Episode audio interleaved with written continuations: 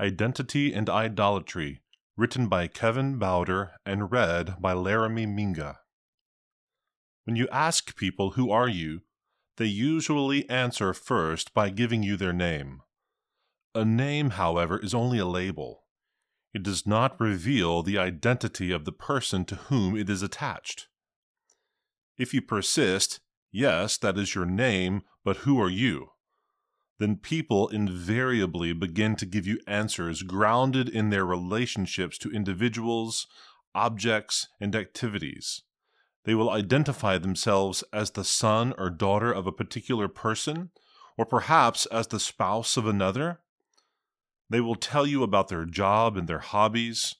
They may identify themselves as fans of a particular sports team, followers of a particular author, or as devotees of a particular kind of music.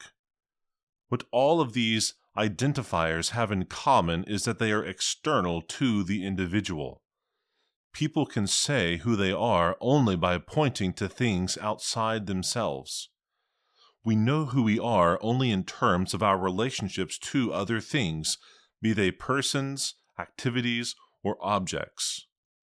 In other words, our identity is not in ourselves. In order to know who we are, we must look outward. Our identity is formed by the persons, objects, and activities with which we bring ourselves into relationship. God is not like that. God knows who He is not by looking outward, but by looking inward. Nevertheless, God's identity is still relational. He knows who he is, not by his relationship to persons, objects, and activities within the created order, but by his relationship to himself. Properly speaking, God is not a person. While he subsists as one God in perfect unity, he is nevertheless three persons. It is by the perichoresis of these persons that God knows who he is. He is Father, Son, and Holy Spirit. The Father is Father because he begets the Son. The Son is Son because he is generated by the Father. The Holy Spirit is the Spirit because he proceeds from the Father and the Son. If God were not eternally Father, Son, and Holy Spirit, then he would, in some sense, be dependent upon the world for his identity the world would be essential to the personhood of God. Because he is eternally Father, Son, and Spirit, however, God depends upon nothing outside himself. He is one God who subsists eternally in three persons Father, Son, and Holy Spirit. Each of these three has a proper position with respect to the other two. And as God relates to himself within the eternal fellowship of the Trinity, he simply is all that he is, as he said to Moses, I am who I am. We are not like that. Both our being and our identity are derived. We do not exist in ourselves, and we have no identity or meaning in ourselves. We are who we are only in relation to other things. Ultimately, we are who we are only in relation to God. Secondarily, our identity is defined by the relationships that God has ordained in our lives and that exist under our identity in Him. Consequently, my family, vocation, avocations, and interests do shape my identity, but only in a secondary and derivative way.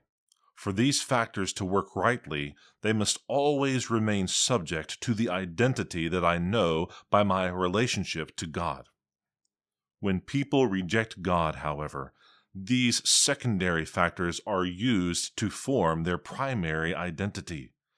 Things that are merely derivative are treated as if they are ultimate. We seek to know who we are in relationship to created things. By themselves, however, those things are utterly incapable of telling us who we are. They cannot support our identity. The more we rely upon them, the more hollow we find them to be. We cannot really live as if we are simply our country, our family, our job, or any combination of such finite elements. We cannot live as if such things were ultimate. The attempt to do so leads us ineluctably into frustration, contradiction, and despair. Our existence becomes inauthentic. This situation is much like trying to live under an alias. We assume an identity that is not our own. We find that aspects of our identity simply do not fit us. We cannot actually live by them. We have no integrating point for the various factors by which we try to tell ourselves who we are. Furthermore, those factors are not solid enough to support the weight of our intuitions and aspirations. They collapse under the yearnings of our souls. The things that we treat as ultimate, the things by which we define ourselves, these things are God's. Those who reject the true and living God are doomed to pursue other gods. They can discover who they really are only in a right relationship with the true and living God.